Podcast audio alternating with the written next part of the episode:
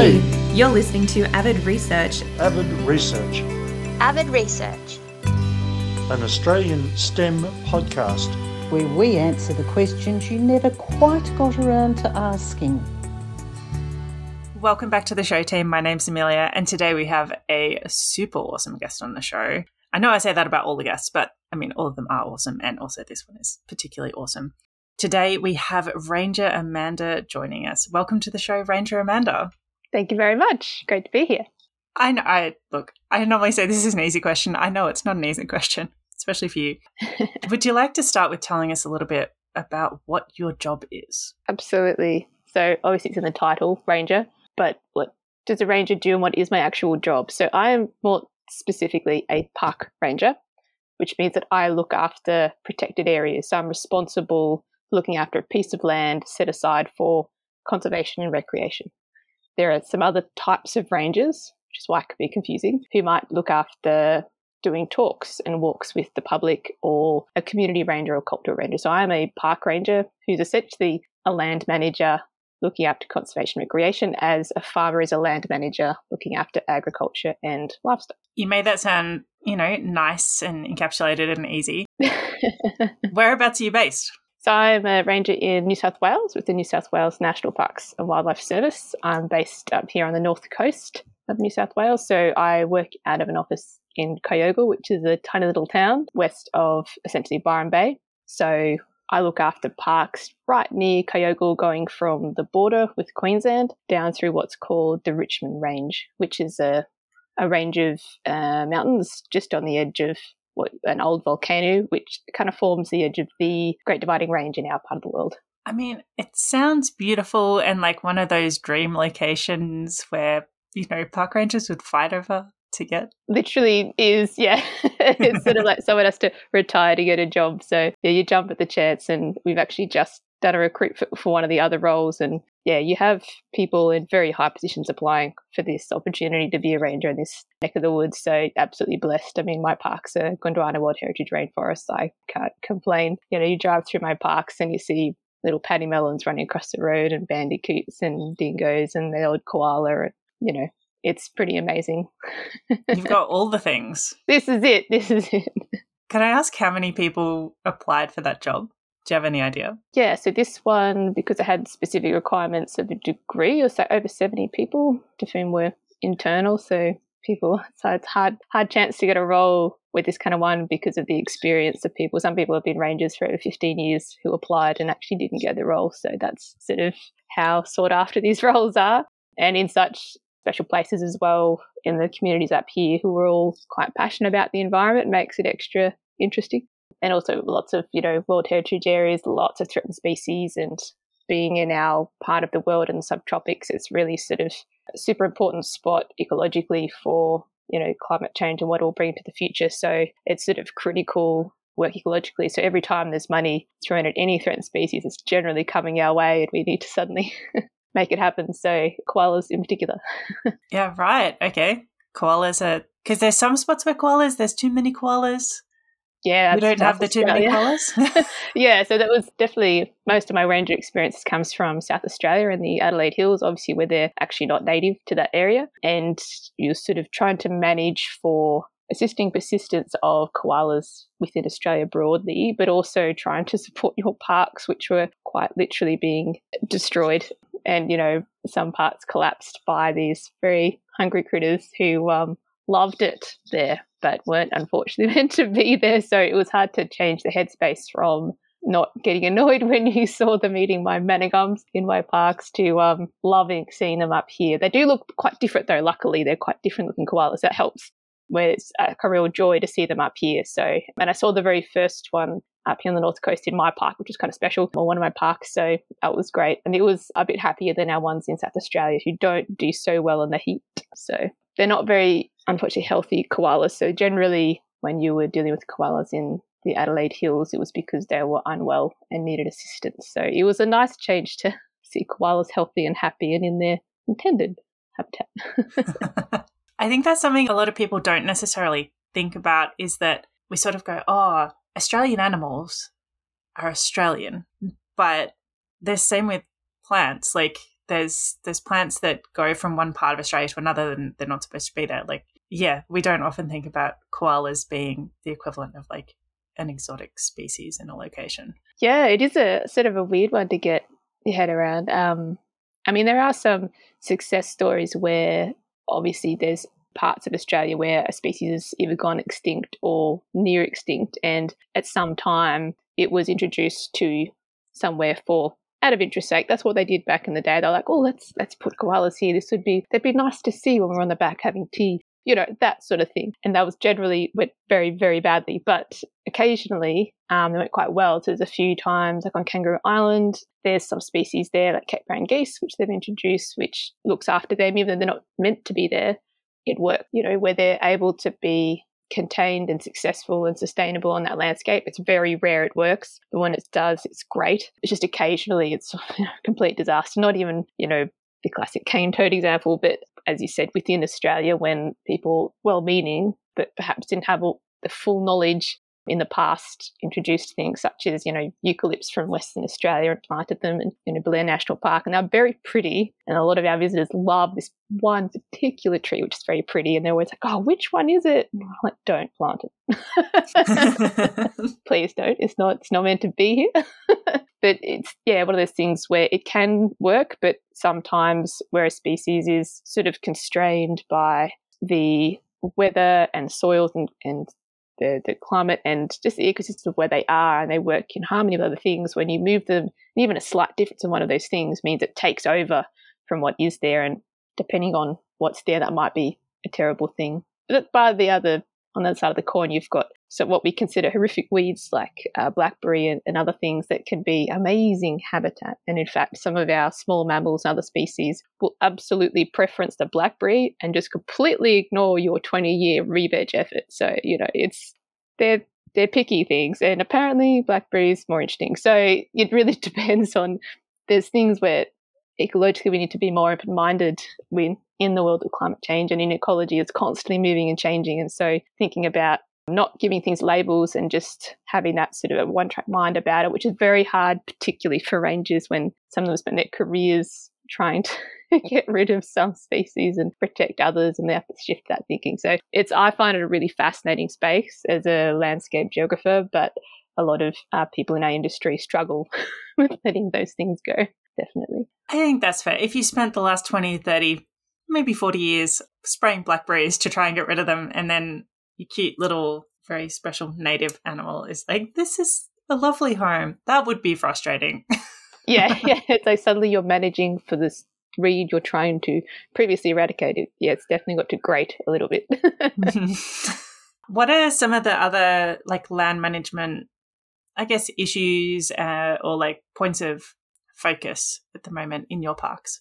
Uh, well, in our parks, obviously, we've had uh, quite substantial floods. And then after the main flood, we had some other floods, but it was this time wonderfully had the addition of wind and storms.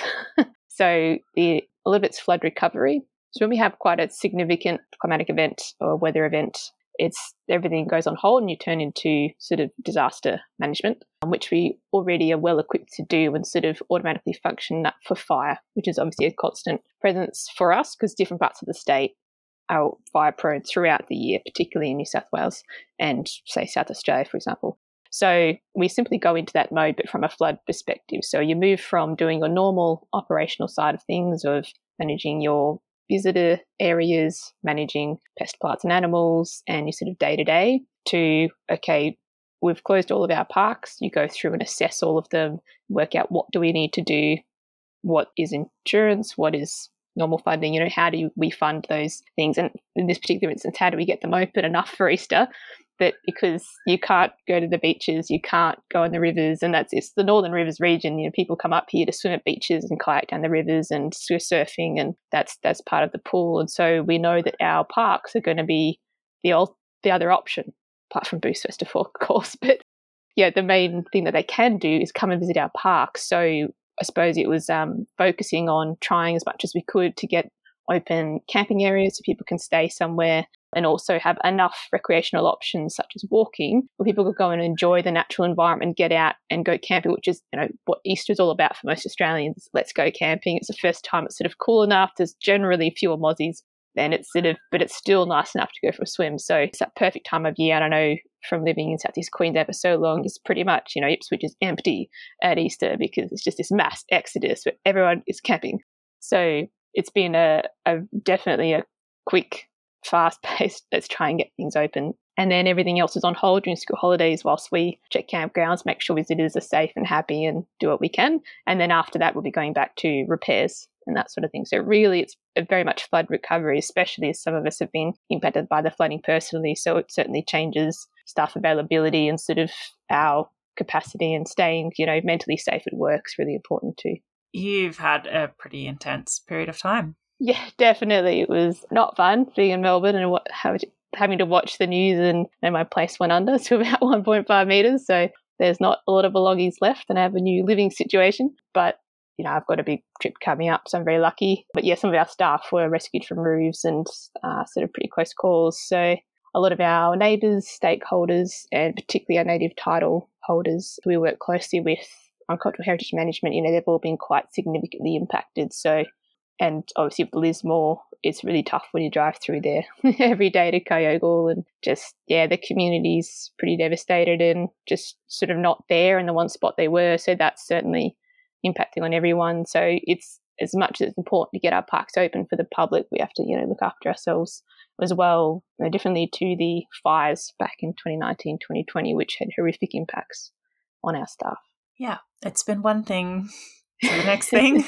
and yeah, yeah, that's a lot of punches. It is, but luckily we we have our parks that we can go out into, and as much as you know, they were, some of them were horrifically impacted by the fires. To see that life come back, I think that's what gives a lot of people who were personally impacted that sort of hope and that literal example and representation of there is hope after that sort of destruction and, and life does go on and it can be positive and that's sort of i suppose we're very lucky that particularly with covid and, and lockdowns that we were able to because we had to keep going out because that's the only places people could go was walk in a park and so maintaining facilities looking after our plants and animals we had the the beauty and the joy of being able to go out and, and breathe the air in our parks and, and see our parks and that certainly helped us so I think it's a it's a real boon as much as it can also be a bit of heartbreak at the same time. yeah, it's a mixed bag, but obviously thank you for your work over the last couple of years. Yeah, thanks. For all the people who are locked down, uh, we appreciate having some fresh air. Go and visit. This is it. now you mentioned you've got a trip coming up. Did you want to talk about that? Sure, absolutely. So it's called Walking the Thin Green Line, Oceania. So it's a bit of a crazy idea I came up with at the end of 2020, driving back from my parents' place. And It's inspired by Thin Green Line Foundation, uh, which is the charity was the charity arm for the International Ranger Federation and is now a, charity in and of itself. So it supports rangers around the world, families of rangers killed on the front line, as well as equipping and training rangers that don't normally have access to that. So the founder, Sean Willmore, is a very charismatic guy, and he's um, he did a lot. And many years ago, he quit his job, mortgaged his house, and went and travelled the world to interview rangers and tell their stories because he met amazing rangers at the World Parks Congress. So for me, I think there's a bit of a gap in understanding in our region in Oceania what do rangers actually do here? Who are we and who is our region in the world? Really needs to know that. So I've met so many rangers working in South Australia as a ranger originally, and then also particularly Northern Territory, where there was a lot of young early career rangers who were very impacted by their job and but are absolute legends. So I was like, these the public need to know the amazing people who are rangers, what they do, how we can all help rangers do their job, and the importance and the amazing protected areas that we have in this region, and to be proud of our region and support our rangers and protected area staff. So I'm taking a year off work from World Ranger Day this year, which is July 31, 2022, to World Ranger Day next year, July 31, 2023 to travel around Oceania, starting at the Royal National Park in Sydney to meet and interview rangers, telling their stories of who they are, how they became a ranger, what they do, and the amazing parks they protect. I'll also be talking to schools along the way to connect schools and students with rangers and talk to them about protected areas and, and how they can be a part of that and what rangers do. I'll also be walking a kilometre for every ranger killed on the front line since 2009 when we began recording them because two to three people, three to three rangers around the world are killed every week. So it'll be close to, or we're expecting more than 1,500 rangers will have been killed by the time I commence in World Ranger Day this year. So it's a long hike, I have to say. That is a lot of walking. That is. And at the end of it, to celebrate the very first Thin Green Line documentary that Sean Willmore did back in the day, to mark 20 years, World Ranger Day 2024, I'll be releasing a documentary from the Oceania trip and some interviews with Sean and some of our ambassadors as well, talking about rangers and their experience and, and where things are now 20 years on. Fantastic. That is a significant endeavor. but I probably need to rewind a little bit. I think a lot of listeners and just people in general would probably be surprised to hear that yeah, A, that rangers are killed at all, and B, that it's that many. Yes, so, and that we have actually lost some rangers in Australia. There was a ranger a couple of years ago. He was killed by in shark attack doing research off the Queensland coast. Also the environmental officer killed by a farmer here in New South Wales doing his job. And also some rangers are killed. A combination of obvious, there's more obvious things that people's heads will go to, which is poaching in Africa and being killed by poachers, which is quite often and by and large the majority of deaths. Also killed by illegal loggers in Southeast Asia and poachers in Southeast Asia, illegal fishermen um, and organised crime in particularly South America, Africa, Southeast Asia, but also being killed by the animals they protect and on the job injuries in particularly in those countries where they don't given the appropriate training and the equipment and information they need to work safely. So that's why it's so important the work the Thin Green Line does, which involves things like paramilitary training to support these rangers in preventing poachers from ambushing them and from killing them and their families or burning their houses or impacting them in that way because it's a lot more than perhaps we're very safe in many ways here in Australia but there's also danger in what we do and in many ways is quite a dangerous job. We deal with chainsaws and, and firearms and chemicals. We're involved in search and rescue. We fight wildfires. There's a lot of things we do that are, are quite risky and, and we have really great training fantastic equipment and are very well supported not everyone has that benefit so in addition to being killed at work, there's obviously, we know we lost over 500 rangers to COVID directly alone, and many of them have lost their jobs or all of their income because it was reliant on international tourism, particularly in Africa. So a lot of them are now working to protect areas and deal with poachers without an income for free because they feel it's the right thing to do. So they're very much hand to mouth living for their families. So it's yeah, it's sort of bringing that sort of thing to light and awareness of of what we face, both particularly for our colleagues overseas, but also in the Oceania region. It's not the easiest or the safest job, but we do our best. and it is an important job. What are some of the places that you're going to be visiting? So you're starting in Royal National Park which I think is Australia's first national park. Yes, it was. Yep. That was why it's starting there. Yep. And I know that particularly because Belair National Park, where I used to, my first national park in South Australia that I worked in, it was number two and begrudgingly number two. So we yeah, always reminded everyone, we were number two. We're that far behind the Royal. So the Royal National Park in Sydney was indeed our very first national park and one of the first in the world. Australia was only very narrowly behind America in naming national parks. So something we should be very proud of. So Royal National Park was our first, and I believe I think the third in the world.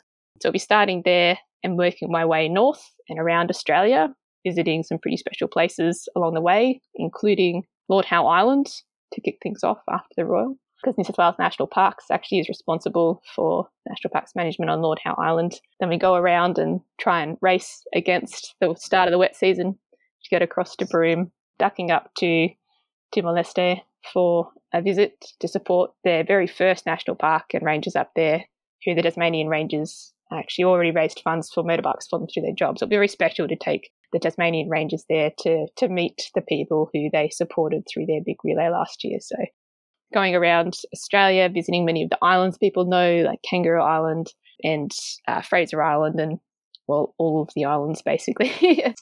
the big ones, so Arnhem Land, the very special parks through Northern Territory and the Kimberley. Some really special ones, I think, down and around Western Australia that are perhaps less well known. And then I'll be biased, some fantastic ones in South Australia. Obviously, Kangaroo Island. And yeah, coming around to Victoria and Tasmania, which I'm extremely excited about, uh, to do some good hiking there. And then heading over to New Zealand, from which I'll access Norfolk Island. That's managed by Parks Australia, so that'll be amazing to visit that. And then doing a trip around New Zealand, which I'm absurdly excited about, really. Apart from being a parkie and loving the national parks, I'm also a geek. So Lord of the Rings and everything just, oh, yes, very, very excited. And then I'll be doing the most difficult part of the trip for me, as someone who does get motion sickness, sailing from New Zealand up to Tonga, then Fiji, Samoa, Solomon Islands, Papua New Guinea, and then heading over to the World Ranger Congress in June next year, which is amazingly at Azores, uh, which is Portuguese um, island in the middle of the an archipelago in the middle of the Atlantic. So it's pretty amazing. Definitely an island theme. And then coming back to finish things off, which is to Sydney and then south to the ACT because you cannot miss ACT or I would be in big trouble. Doing the Highlands and then coming out to the coast again and finishing up in Wilson's Prom National Park, which is a very, very special national park for Australia as well. And in fact, the national park that Sean Willmore was working at when he came up with the whole idea and where the World uh, Parks Congress was held all those years ago back in 2004. That is epic. It is. It is huge. I already feel tired thinking about it. it's that combination of like that is just exhausting to think about, especially like since we haven't been traveling and don't have all those muscles sort of like stretched at the moment. This But it's also really, really cool. Like that sounds like the dream holiday. I don't want to call it a holiday. No, it is in a way. One of my colleagues just said, you know, the more you tell other rangers about this, they're just they're just going to hate you because they mm-hmm. want to do this. so that's one way to put it. but they'll be able to come along too. So some of them will be joining me to uh, be camp mum and uh, help me with things when I'm busy dealing with recording and filming and interviews and live streams and things like that. So having some friendly faces will be great and also for safety reasons. So have a few friends coming along who are pretty fantastic rangers and I'm pretty excited for people to meet them. So it'll be, yeah, it's going to be a, a pretty amazing trip, trip of a lifetime, um, but also very rewarding because it's just, it's not about me, it's about the rangers. So I'm so excited to see how much it'll change how we're all connected in the region and how we'll learn about each other and people will meet others and, and reach out to others and it'll change how we all operate in the region and really that's going to be a game changer for how we work and what we do. So I'm pretty excited for that really as an outcome and for the public to be like, wow, so this is what Rangers do. and obviously we'll include like links to the socials and the things so you can follow along with what Amanda's up to and obviously we can't all join in, but we can, we can do some armchair travel. We don't actually all get to do like every single island. Well, that's it. Well, you can plan future visits, um, and you can look at what parks you want to visit and who you might see, and you know the name of the ranger you might see on park, and say good day. So yeah, it's all about yeah learning about the amazing parks and nothing else. It's really good trip planning to follow it along, basically. Yeah. you, you can inspire a whole um, travel agency afterwards. This is it. I love it. Speaking of what rangers actually do, which is, you know, one of the great mysteries, I think, for your average person. I I don't know. I was raised thinking that all rangers did was dig toilets. well, that's probably more accurate than most people's thoughts on it. I think other people think, oh, you just spend all day patting wombats. Which, no, just listeners, we don't pat wombats in general because they're grumpy and that's just not appropriate. Yeah, your shins won't like you for it. Just saying that now. uh, what does an average day at work actually look like for you? the most disliked question for a ranger. There's no such thing. It's impossible, the average day. But that sort of actually typifies what a ranger does. There's there's no such thing as an average day for a ranger. So for the kind of ranger I am, a park ranger who looks after a particular park as a land manager, there's I suppose two different kinds of days I have particularly as a, a, ranger in New South Wales, where we're quite office based and partly field based because we have field staff, our field officers, who do a lot of what would be traditional ranger work of cleaning toilets, digging the holes, doing that sort of. We do that some of that as well when we're able to escape, but during the week, it's sort of writing environmental impact assessment, project plans, planning prescribed burns, uh, responding to public inquiries, uh, issuing permits, planning and coordinating those pest, plant, and animal programs, managing volunteers, which is always really good fun, working with neighbours and other stakeholders, because obviously our parks are not in isolation. We have a lot of neighbours and we all work together on different issues. Attending meetings and training because it's really important for us to coordinate and work together so we're not in silos, particularly as that you need to think about that landscape scale thing. And working with native title holders is a really big part of our job up here on the North Coast, in particular in our area, because we have four big groups of native title holders. So we're very very lucky to have that. And all of our parks, bar I think two, we have close to 50 parks in our area, are all under native title, which is pretty exciting. So that's your typical weekday. a lot of calls, a lot of emails, a lot of computer work, and enough cake and tea to get you through. We have morning tea Fridays to survive, and that's turned into four days a week morning teas these days. but uh, weekends is, is the fun stuff, or, or days when you're able to go out to the field. So weekends is all about looking after visitors and checking on your parks. So it's generally quite an early start, say about 7:30 in the morning you'll start work. You'll check in with the other staff in the area because we have pretty poor mobile phone signal, so it's important for safety to go who's going to be where, what are we doing? And then you'll visit different campgrounds and day use areas and there's walks, and you'll talk to visitors, check on bookings, make sure everyone's safe and well. And you'll assist the other staff in dealing with the fun things like toilets, as well as uh, other infrastructure that might need checking. And then we also do things like uh, check if there's with for compliance problems, sometimes we have cameras and things like that. So we might check uh, trouble areas where we have vandalism or ongoing problems that we need to check cameras and change batteries, that sort of thing. And we also do a little bit of uh, responding to emergencies. So you might get a call from the regional duty officer to go, we have a whale stranding or a dolphin beaching or something. And so, or there's an issue with a turtle or the public harassing an injured animal on the coast, which is of particular, obviously critical importance to intervene. So we'll often be tasked to do that sort of thing. Also, if there's a missing person, then we'll respond to search and rescue. Or if there's obviously fire or some other emergency, just like fire, police, ambulance, we are part of those first responders and often have quite a critical role in assisting those emergency services and SES and others getting to a location and working with them and resolving something. So we're often we're that first phone call. If it's if they don't remember to call triple O first, or we're, or we're phone call number two if they did remember. So that's often you're always waiting for that that unknown on the weekend and allowing for space for that because it always happens at four o'clock between four and five. There will be something completely random which you just sort of left going and how do I respond to that? So that's sort of the weekend at the but the beauty of it is you you get to escape the office. You're out in the park, you're chatting to visitors who are really enjoying themselves, talking to people having a great time. You get to occasionally do some research and animal things as well to check your you know check your trails and, and audit things and it's just a wonderful time because you get to see your park and um, really get immersed in it and without feeling guilty about not checking those emails but then there's also the cleaning up and, and part of your day as well is you have to prepare for anything. So preparing your vehicle at the start of the weekend is always a bit of a job because you know, you know chainsaws and everything that goes with that and anything that could possibly happen that your vehicle gets stuck or there's a tree across the road or someone needs rescuing or whatever. You have all of your kit and during fire season all of your fire gear. So you end up, you know, it's like you're going on a two week holiday really, but to make sure everything's ready and then you can finally go out and then at the end of the weekend it's backing all of that up again and making sure the vehicle is ready for the week. So it's uh, not quite as glamorous as people think. But yeah, generally you will see staff having a big grin on their face on the weekends because it's a, it's a great time out in the park with um, with people enjoying our parks too, which is one of the best things. That's the bit where you remember why you're doing all of that paperwork. Oh, exactly. I mean, it's people think you know it's when you're cuddling that koala, or you know when you're rescuing that animal, or something like that. But really, the the biggest impact that you can have as a ranger is inspiring the next generation.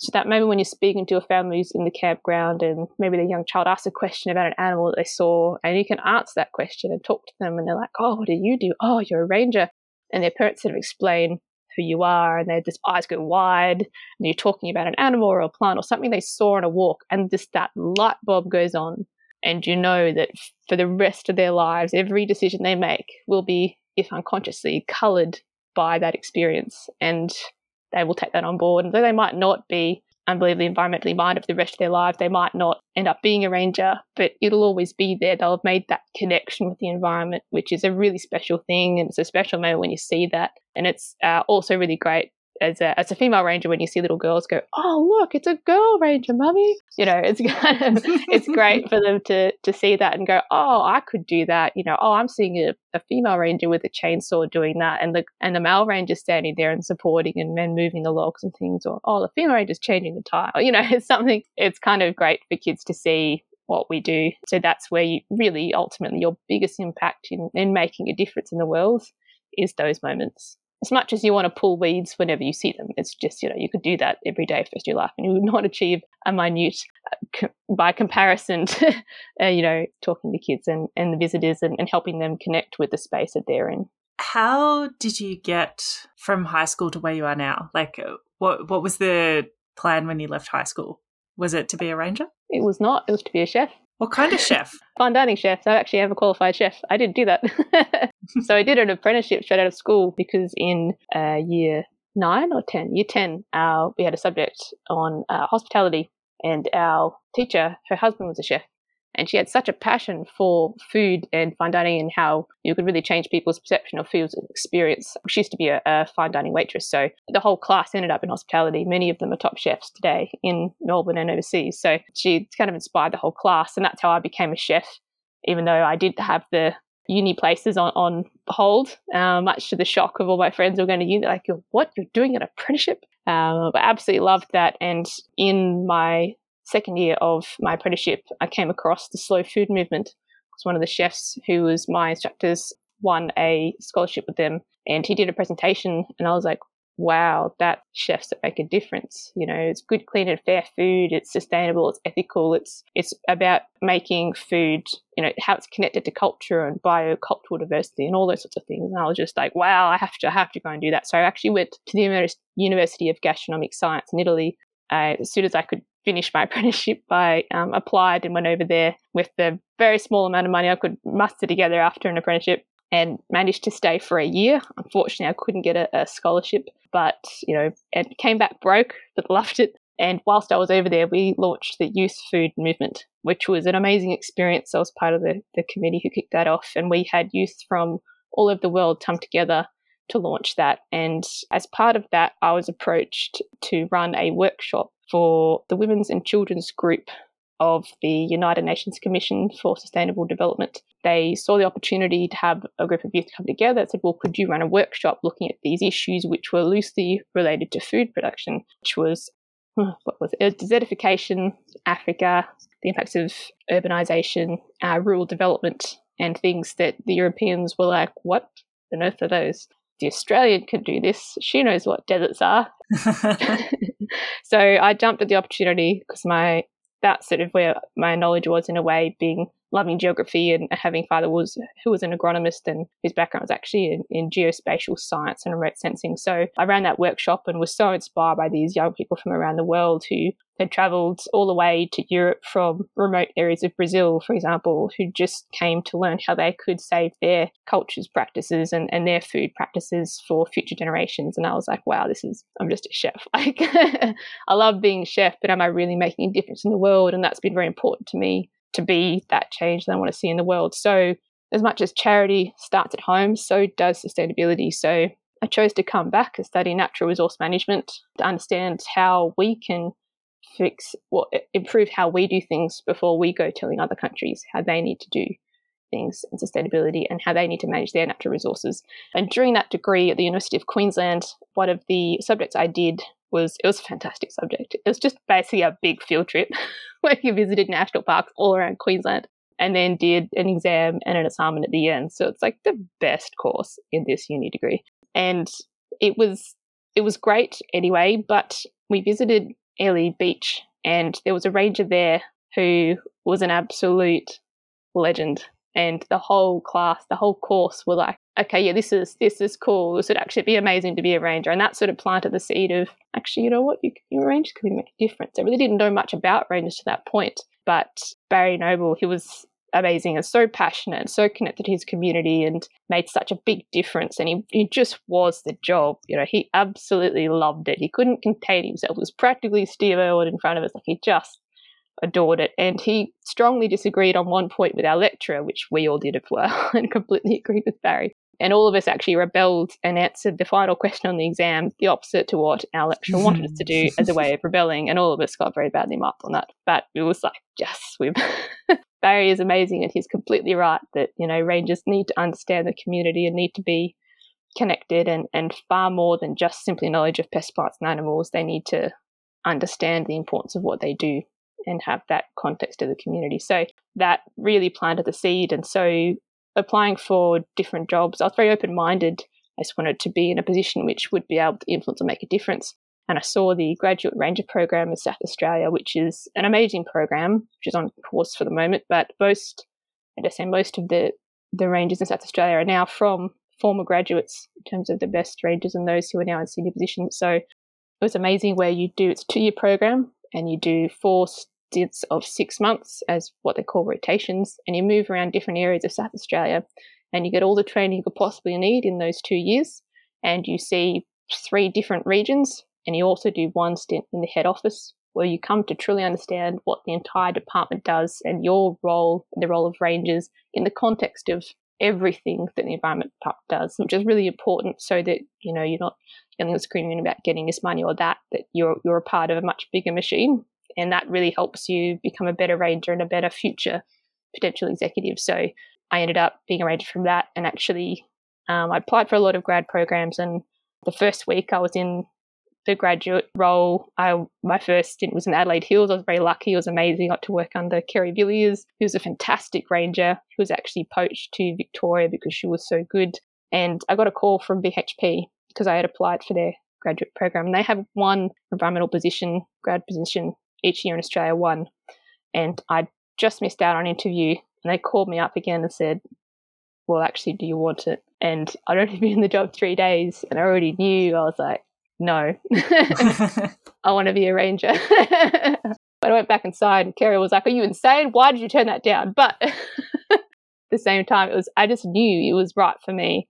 I was meant to be a ranger and it was, you know, it's fantastic. And a lot of people probably wonder how on earth did you turn down like an $85,000 job straight out of uni for, a, yeah, I won't say how low we were paid in South Australia as grads, but yeah, substantially less. But it was just, it just felt so right. So that's sort of how I became a ranger. I never intended to be, I never even considered being a ranger literally until my final year of uni as a mature age student. So it was, it was pretty far down the path, which occasionally I do feel very bad about because there's a lot of people who spend their whole lives trying to become rangers. And I sort of fell into it almost by accident but it's yeah, it's the best job in the world, and absolutely absolutely love it. And yeah, wouldn't wouldn't change it for the world. It's uh, it's not easy. It's one of the toughest jobs out there. It can be thankless. It can be very emotionally impacting when you're euthanizing animals, uh, when you're dealing helping people who've lost loved ones on park or rescuing someone having the worst day of their lives. Like it's not easy. Seeing your parks, you know, incinerated in unprecedented wildfires or wiped out by floods or seeing animals suffer for those. It's, it's not easy or seeing your colleagues suffer. Like it's, it's challenging, but at the same time, it's very rewarding and so critically important for the future that you know that every day that you do it, no matter what it is, you're making a difference for the future. And that's, that's what gets you up in the morning. At 7.30 on a Sunday. Well, yeah, no, it's earlier. brutal. And your body knows it's a Sunday. Like I am a tea drinker. It's Sunday on weekend. I do drink coffee. you just you need it sometimes. that is quite an adventure from high school It are a now. bit, yeah, it's quite the windy path. I'm never one for straight lines, I have to say. And but uh, I suppose I'm. I also feel very blessed that uh, at every single intersection or at every time there was a decision to be made, I always knew the right one to make and that it felt right. Sometimes it was a big leap, you know, going over to to Italy without knowing if I would be able to stay for the full degree, putting all my money into it when I was just a chef, I was fairly broke, hadn't moved out of home yet. You know, it's there's always the correct leap for me. I mean, moving from uh, Queensland down to South Australia for the Ranger program, and then to Northern Territory and Central Australia, and then over to here for the dream job in this part of the world. They're always calculated leaps, the right ones. Whereas most people never feel that confident in their decisions. So I'm so lucky in that windy path, but I always knew the right step that was the one to take next. And you're going on yet another giant leap as well. Yeah, I know, right? Like most people wouldn't take a year I mean, obviously, it's it's adjacent to your actual career, but a lot of people would mm-hmm. just be terrified about taking a year off. They'd be like, "I'll fall behind. Something something will happen." I know. I was a, a bit like, "Oh gosh, yeah, whole being broke all over again. That's going to be fun." And then obviously my uh, team leader ranger and area manager were less than impressed initially because one of our other rangers is a fantastic advocate for the Thin Green Line Foundation too and spent a lot of her career taking extra little bits of time off work to do that. And they're like, these passionate rangers, advocates, they just oh, taking time off work to do great things. so, but I gave them fair warning. So, yeah, I mean, it's obviously, again, a bit of a calculated leap, but I'm also very blessed to have a lot of belief in me as a ranger from my super, immediate supervisor and my area manager that you know I couldn't be more supported or feel more valued than I do in my role here. Obviously, I've had great supervisors in all of my jobs, but sometimes you know you, you work somewhere and you're like, wow, it's just like family. So I know that I can come back and it's amazing so I don't have any concerns about my future. So I'm very blessed. So it's a, very much a calculated leap. yeah, it's um there is a parachute. Absolutely. While you're here, do you want to share any particular big myths or misconceptions that the public has about being a ranger? There's we so could, this could be a whole other podcast, right? well, we'll save that for the trip. Maybe we'll do little snapshots of this is not what we do. This is what we actually do. I suppose uh, there's a bit of a mixture. So on some sides of of that question is people who think rangers are sort of generally unskilled and don't have qualifications, and you know they just dig holes or rescue animals, but they're not necessarily that well educated or that informed, or they don't do anything particularly important. And then it, that that's where you sort of want to tell them, well, actually, some some rangers have like post doctorate educations, and choose to dig holes and put signs in because it's a really great part of our job. But that knowledge that they bring, which is why I did I did honours at university, was because I think it's important to understand the science which underpins what you do as a ranger. So a lot of us have, well, everyone in South Wales is a ranger, and in most states you have to have a degree, and are often have life experience as well before you become a ranger. And then I suppose the other side of the coin is people who think that we don't really understand what goes on in our parks, particularly those who live next to our parks or, or something. And so I suppose it's important for people to know that we are generalists, we are jack of all trades. We have to expect it to sort of know how to, to use a chainsaw and deal with animals and, and spray things and uh, clear drains and manage roads, as well as do big environment impact assessments and deal with cultural heritage and very high level planning and policy. So we have to be a bit of everything for everyone. So if you do ask us if we know what that tree is, I, for one, am probably not going to be able to say what it is very well because I've moved to too many states. But also, we'll have different backgrounds. So I'm a geographer by trade. That's uh, my bread and butter. So I can tell you how the landscapes change over time, but I'm probably not going to be as accurate on that particular species of tree.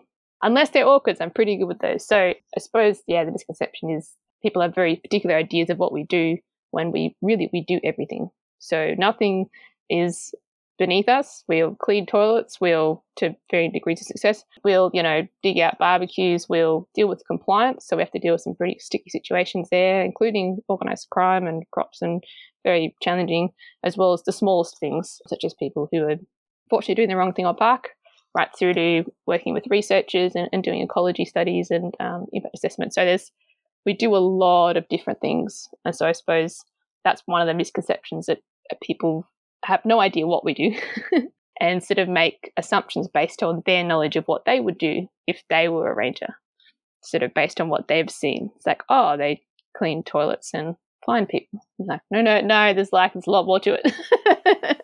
so that's probably the biggest thing. But that's one of the things of uh, the trip is, is part of that is raising awareness for sort of what we do and how that changes based on the park, the location, that particular ranger's role and, and the community that they're in. Sometimes it's much more community focused what they do as opposed to, you know, facilities focused or visitor focused. So yeah, it, it really changes. But the misconception is more that people make up their own mind about rangers do because we're not very good at promoting what we actually do.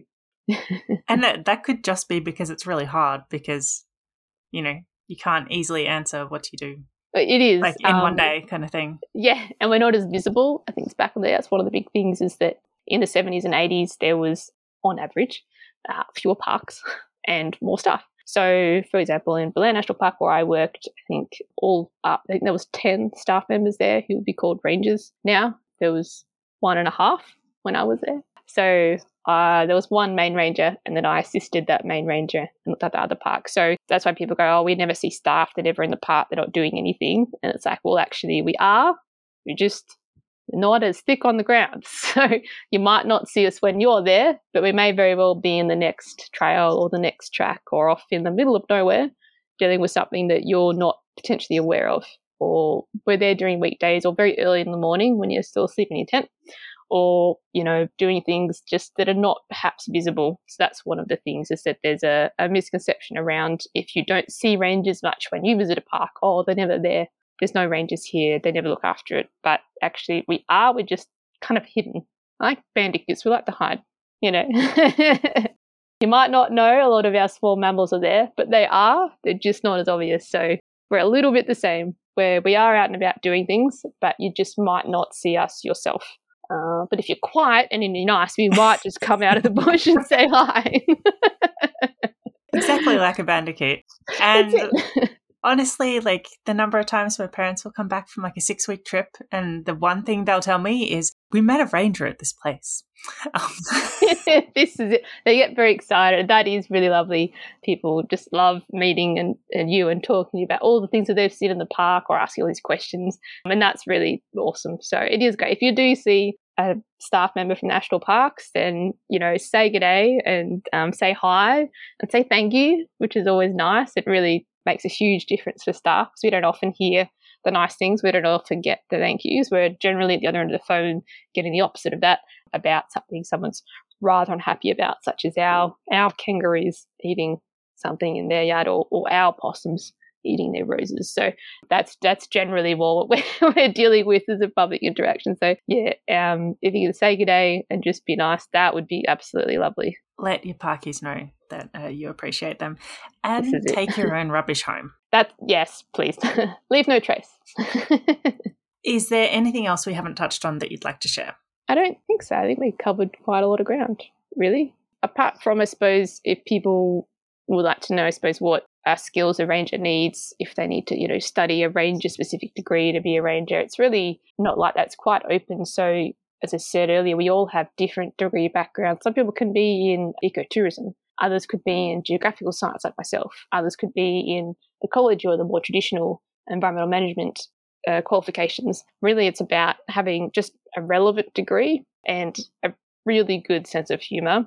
And it's really about your capability as an individual being resilient and flexible. And if you're considering being a ranger because you love animals and want to work with them, or because you there's a really specific thing, you might want to take a step back and think about what would be great to do as a volunteer and what would be great to do as a job. Because sometimes as a ranger, it's not always going to be you know, looking after animals or really obvious and really direct uh, positive things on the environment. Sometimes there's a few degrees of separation. So just loving being out there in parks, just loving the whole idea of being a ranger and everything that we do, and just being open to a whole range of things. And if you love change and if you love diversity in your work and if you love learning, then a ranger role is absolutely for you because that's what it's all about. Is you know no day is the same and it's never relaxed. You never become comfortable. It's always changing and always challenging but that really is the beauty of it. And i think you know you'd be bored in any other role if you love being a ranger. So um, if you're considering it make sure it is something you'd really love to do. So volunteer with an organisation such as National Parks or one of our volunteer groups such as Friends of Parks and get a taste for it and meet a ranger and get a feel for what's happening in your local area and just have a go because if you're if you don't want to clean toilets, if you don't want to pull weeds, if you don't want to do paperwork, then you might want to rethink it. Maybe you'd be a field officer, or maybe you'd be good in policy, something different. So yeah, if there's a whole gamut of things you might do, but in terms of skills that you might need, if I was talking to someone at a careers fair, really comes down to as long as you have a relevant degree, really good enthusiasm, and a good sense of humour, you, you, you're set. And you're willing to pick up a chainsaw at some point, probably. Well, that, I mean, that's actually one of the fun bits, but uh, probably you, are willing to deal with toilets when ultimately campers don't have very good diets and it uh, can be very challenging. Yeah. And sometimes you do need a fire unit on your vehicle to deal with the consequences of someone's stay. People do weird things. Oh, yeah, sometimes you want to walk over and go, What did you eat? to be perfectly honest, I just am amazed. Please explain. and on that note, to start wrapping up, have you got a shout out for us? Is there someone or someone's who you think's just doing an awesome job and you'd like to give some virtual high fives to?